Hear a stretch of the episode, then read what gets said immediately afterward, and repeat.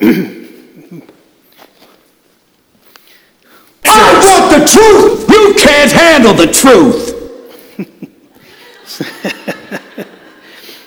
So sometimes I, uh, I forget how old I am, and uh, oftentimes I try to forget how old I am. Sometimes I forget, and I assume that uh, all of you will know the movies and the, the movie quotes that we do here. I assume these are universally known movie quotes. But just in case you do not know, that quote you want the truth? You can't, well, it's, uh, I want the truth, and then it's, you can't handle the truth, right? That's from A Few Good Men. So, if, so those of you who are my age or older, you probably know that movie. Hopefully, some of you younger people have watched these. These are the classics, all right? You got to watch these movies so you know what we're talking about at church. Read your Bible, watch the movies that I'm going to talk about, all right? But in that movie, Tom Cruise is trying to defend two Marines who have been accused of murder by, in essence, hazing a fellow soldier. They call it uh, Red Code Red. And the question was in this trial was this Code Red a command from a superior officer in order to deal with a subpar soldier? And spoiler alert, it was. So You've had 30 years to watch it, people, so if that ruins it, that's on you. It was ordered by the commander of the base, who was played by Jack Nicholson. And the part we heard was from that trial when he yells to Tom Cruise, You can't handle the truth. His character will go on to say, You don't want the truth because deep down in places you don't talk about at parties, you want me on that wall. You need me on that wall. We use words like honor, code, and loyalty. We use these words as a backbone of a life spent defending something. You use them as a punchline. I have neither the time nor the inclination to explain myself to a man who rises and sleeps under the blanket of the very freedom that I provide and then questions the manner in which I provide it. Tom Cruise wants the truth. Jack Nicholson says, You can't handle the truth because you know the truth already, but you hide from that truth because you can't handle that truth. We all want truth, don't we? It's why we all watch Ancient Aliens on the History Channel. Maybe just me, I don't know. we all want the truth, and we all think, of course, we can handle the truth, but can we really handle the truth? Could we handle the truth if we knew everything that was really going on around us. And you might chuckle and say, well, obviously, we could handle that. We could handle knowing, and we want to know. And especially these days when it's so hard to trust the government, it's so hard to trust the media, it's so hard to trust even our medical providers. All we want is the truth, and we want to know that this is true or it's not. But if history has proven anything, it's that the reality is oftentimes we cannot handle the truth. In 1938, uh, Orson Welles performed on uh, CBS radio network, The War of the Worlds. And during that performance, it led to a, a mass panic among the listeners. So many people were calling into the police department that eventually the studio was filled with police officers in their blue uniforms. Uh, one of the articles said all you could see were blue uniforms in the lobby of this of the CBS studios. We can't always handle the news that we're getting. But more recently, I'm confident that many of you, if not all of you, can think of a time in which you have allowed fear, whether it was a fear from an actual or perceived danger, but you've allowed fear to dictate your decisions. You want the truth, but oftentimes we can't handle the truth. And when the truth comes, we try to hide from that truth. And we will use fear to make our decisions. So, how do we overcome fear and instead allow wisdom to guide our steps? We're going to read in John 16, uh, verses 12 through 15 today.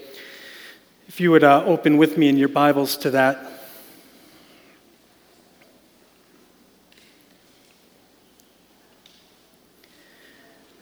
I have much more to say to you, more than you can now bear. This is Jesus talking to the disciples, by the way.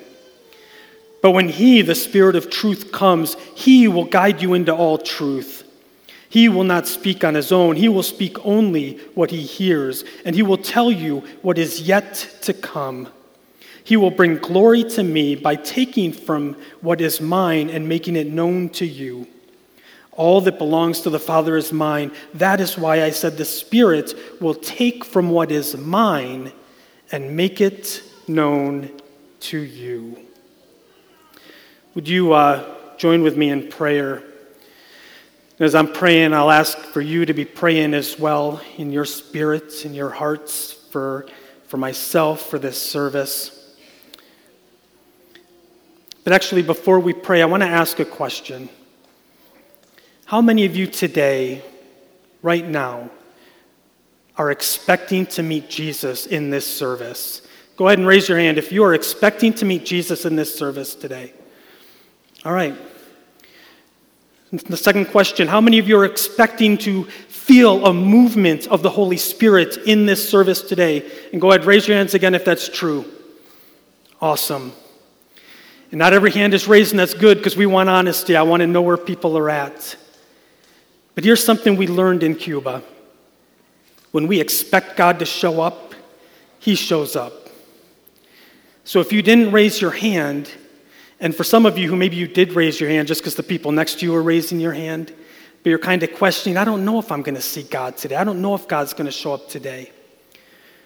Good news is, is we believe in a God that gives us prevenient grace. That sometimes, even when we don't expect it or we aren't looking for it, He is still working in us. So there's good news for you. If you're not expecting God to show up, hey, He may show up anyways for you. Awesome.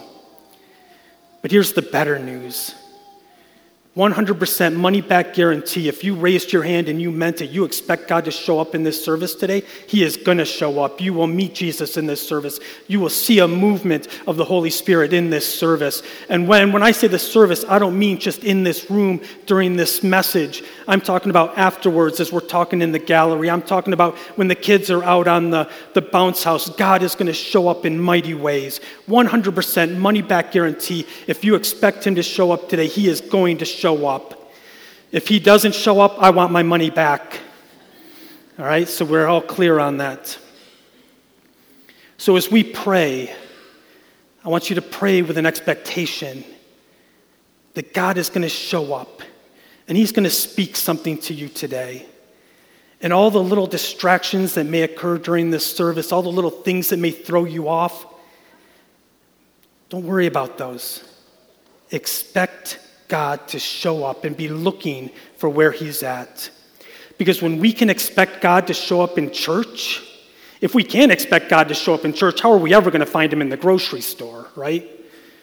But if we expect God to show up in church, maybe, just maybe, we'll get to the point where no matter where we are, we are at, we will find Him and we will see Him showing up. So let's pray today in an expectant way. Heavenly Father, Lord, we thank you and praise you for this day. We thank you that you have revealed yourself to us and yourself to us in so many ways. Oh, Father, reveal yourself to us once again. Show up today in a mighty way. I pray that you would give us ears to hear and hearts to receive the message that you have for each one of us. Father, whether that's through my words or in spite of my words, whether that's through somebody sitting, maybe a child sitting in front of somebody here, and, and you just speak through that child, Lord, or you speak through a conversation in the gallery, or maybe through that last worship song, Father. Somehow, Lord, you are going to show up today for each person here who is expecting you to show up. We pray that you would do that in a mighty way, that we would leave here changed, that we would leave here looking more like your Son, Jesus Christ. Holy Spirit, fill us that we may glorify Christ today. Father, we pray these things in Jesus' name. Amen.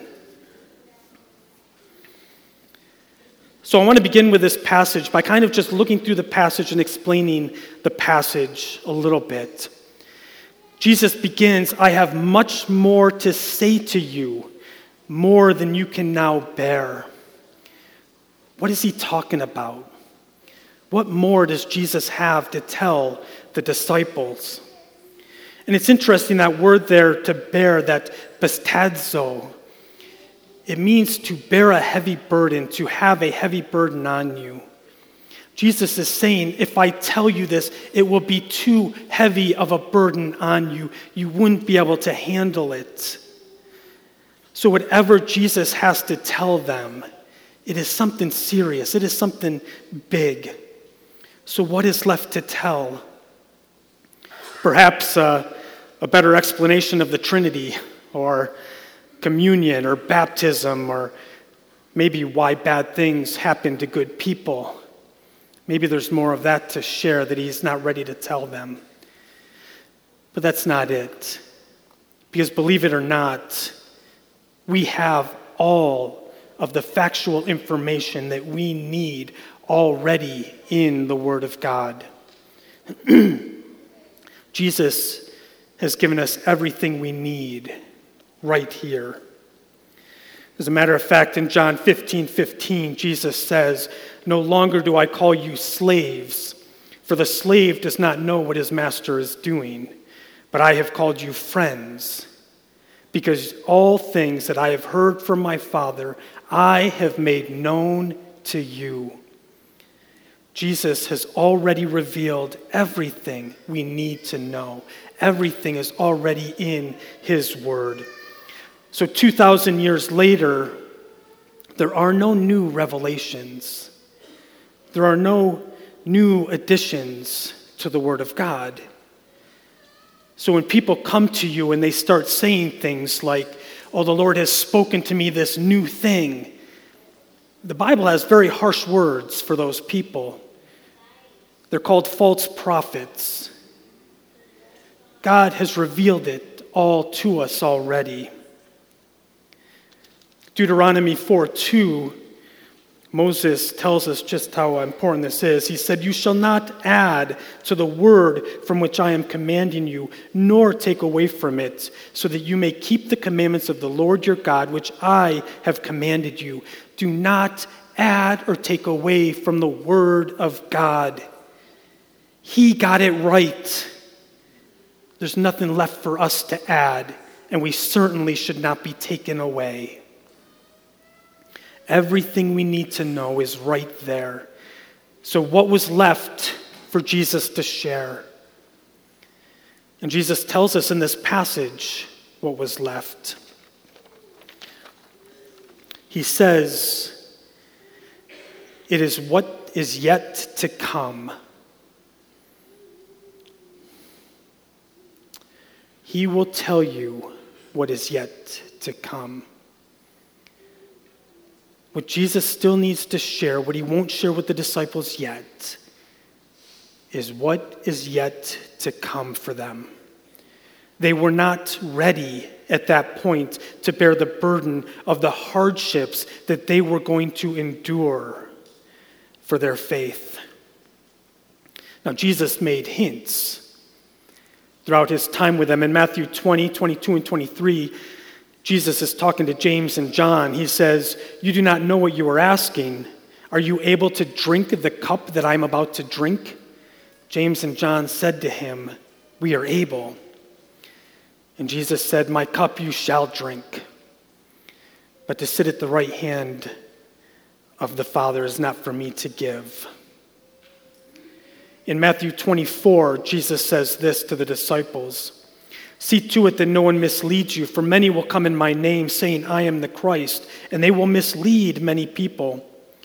And you will be hearing of wars and rumors of wars. See that you are not alarmed, for those things must take place. But that is not yet the end. For nation will rise against nation, and kingdom against kingdom, and there will be famines and earthquakes in various places. But all these things are merely the beginning of birth pains. Then they will hand you over to tribulation and kill you, and you will be hated by all nations because of my name. And at that time, many will fall away, and they will betray one another and hate one another. and many false prophets will rise up and mislead many people. And because lawlessness has increased, many, most people's loves will be, love will become cold. But the one who endures to the end is the one who will be saved.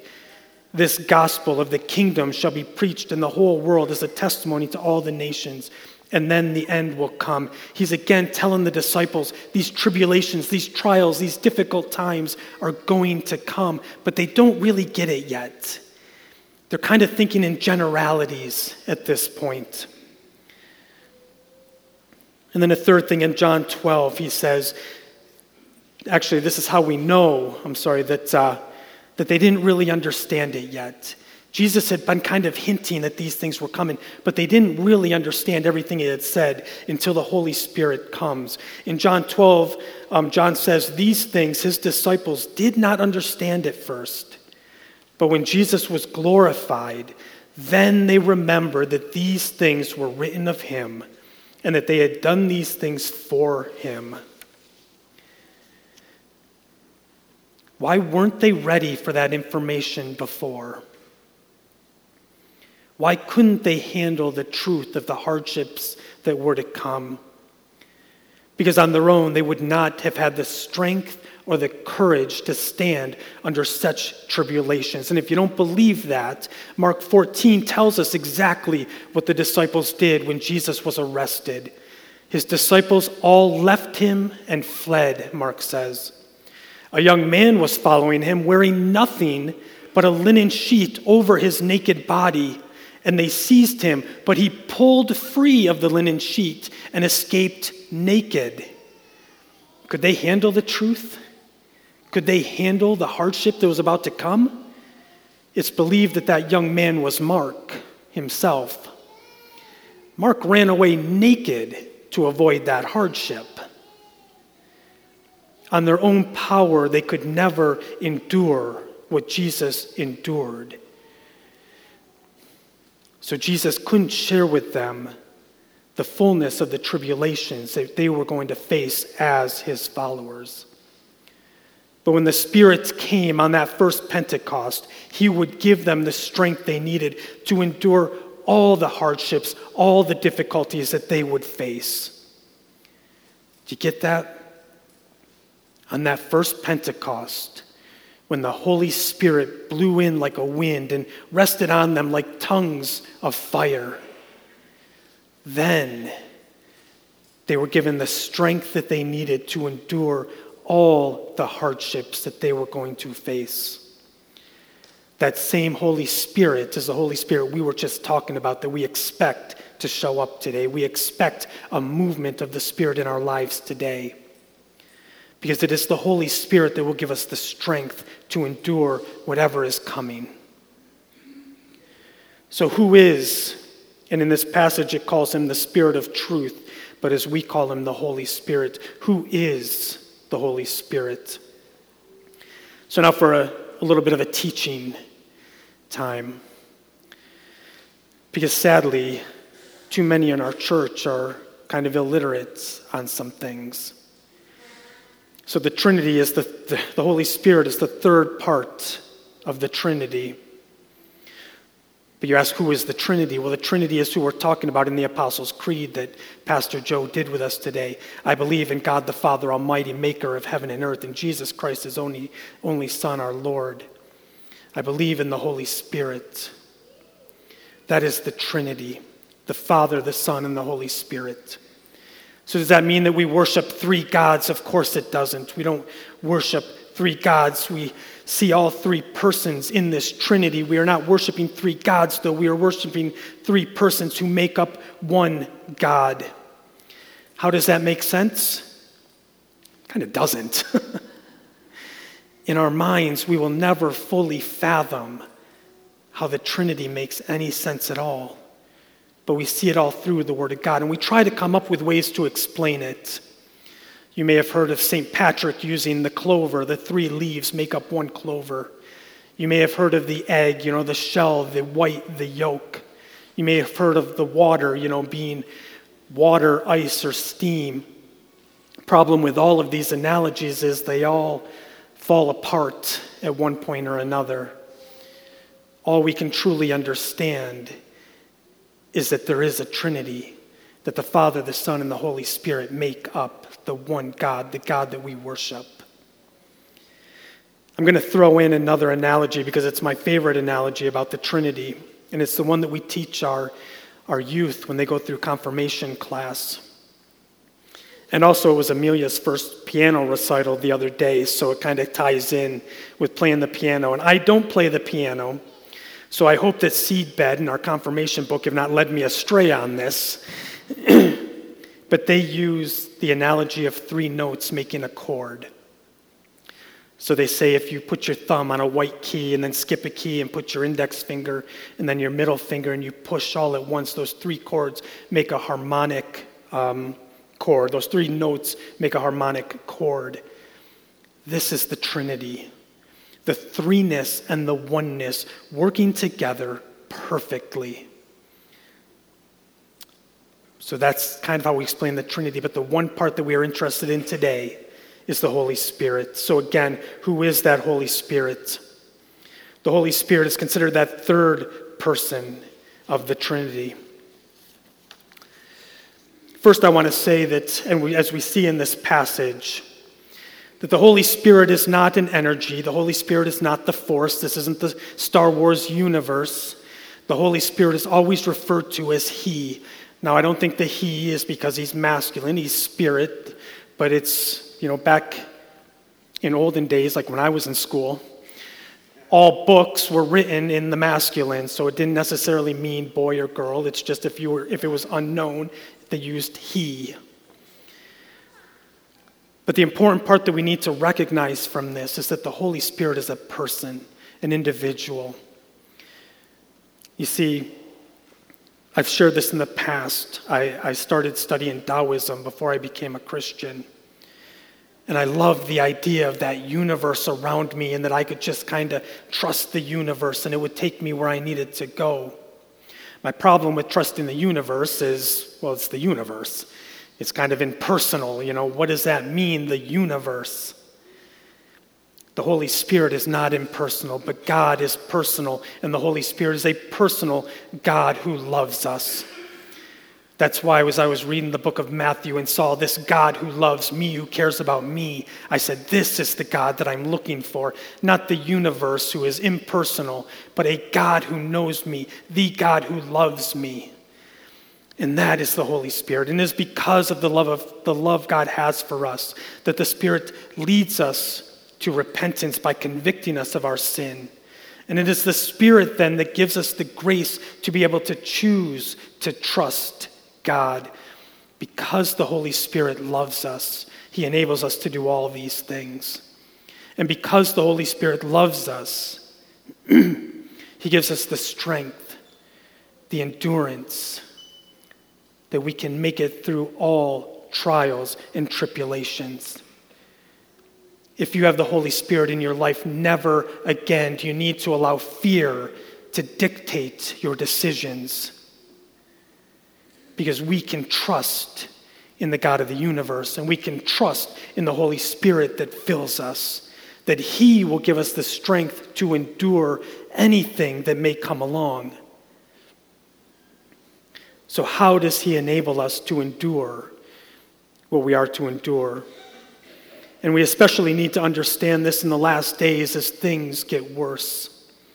How do we get to that point with God that we trust the Holy Spirit so much, that we are changed so much into the likeness of Christ that we can endure all things?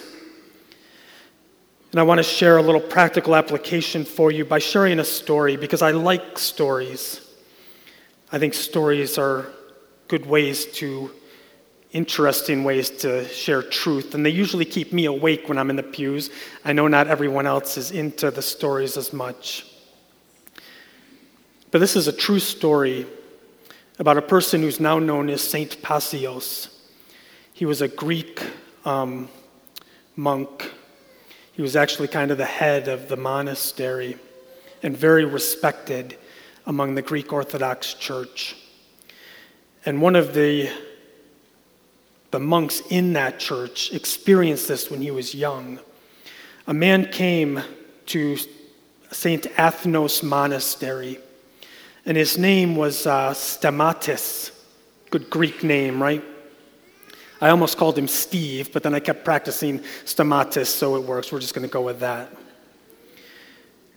But Stamatis had a friend who had died. This was in the early 80s, and his friend had died of AIDS.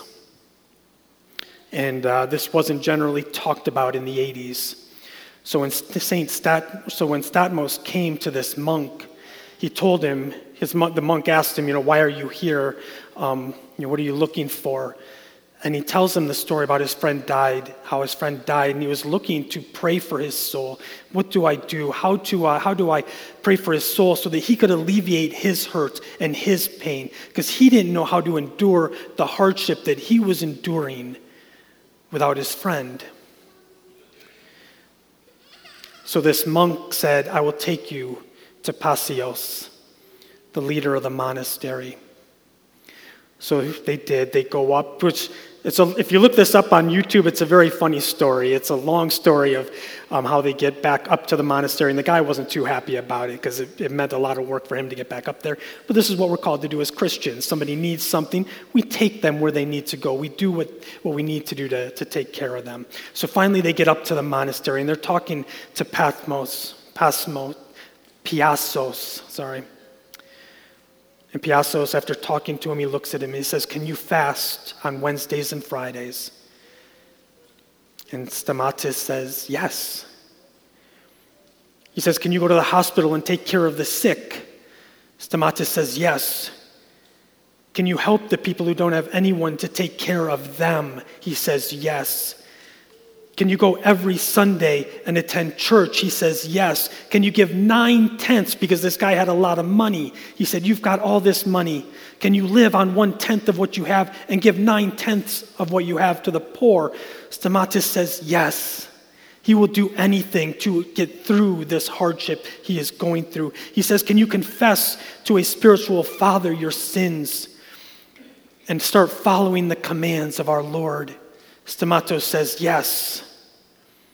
And then he says, Can you live every day by praying and confessing for your mistakes and trying not to repeat any of them? He again says, Yes.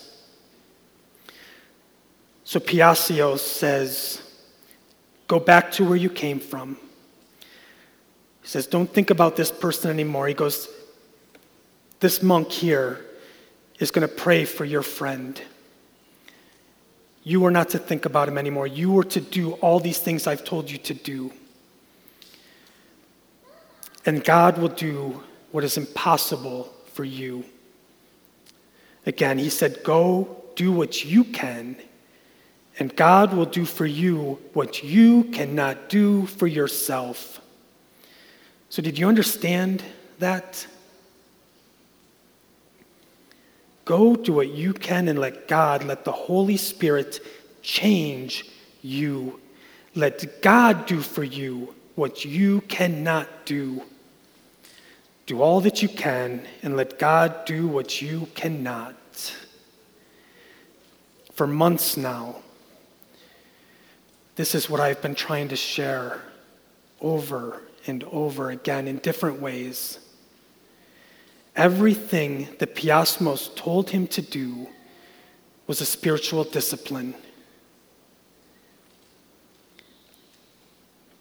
We need to spend time working on those disciplines, putting ourselves in that position to allow the Holy Spirit to work in and change us, to transform us into the likeness of Jesus. We need to do what we can do praying, and not in the car, but really on your knees, crying out to God. John Wesley's prayer thing, you could see the dents from his knees. I'm talking serious prayer.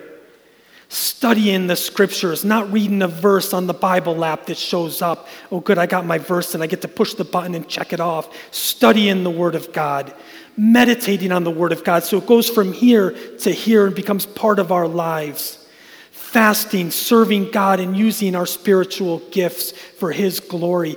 Being at church every week. This is another means of grace. This is another discipline, is fellowshipping together, worshiping God together. The average attendance for a Christian now is once a month. That's insane. These are the things that we need to do every day, every week, we need to be in this church. Every day we need to be practicing these disciplines. Because when we do what we can do, God will do the work that we cannot do. Because no matter how hard you try, you will never endure the difficulties and the hardships on your own. And they're coming. They're coming, my friends. The only way we endure these things is with the Holy Spirit. And the only way we will be changed is to put ourselves into a position to allow the Holy Spirit to change us. Do what you can do, and God will do the impossible.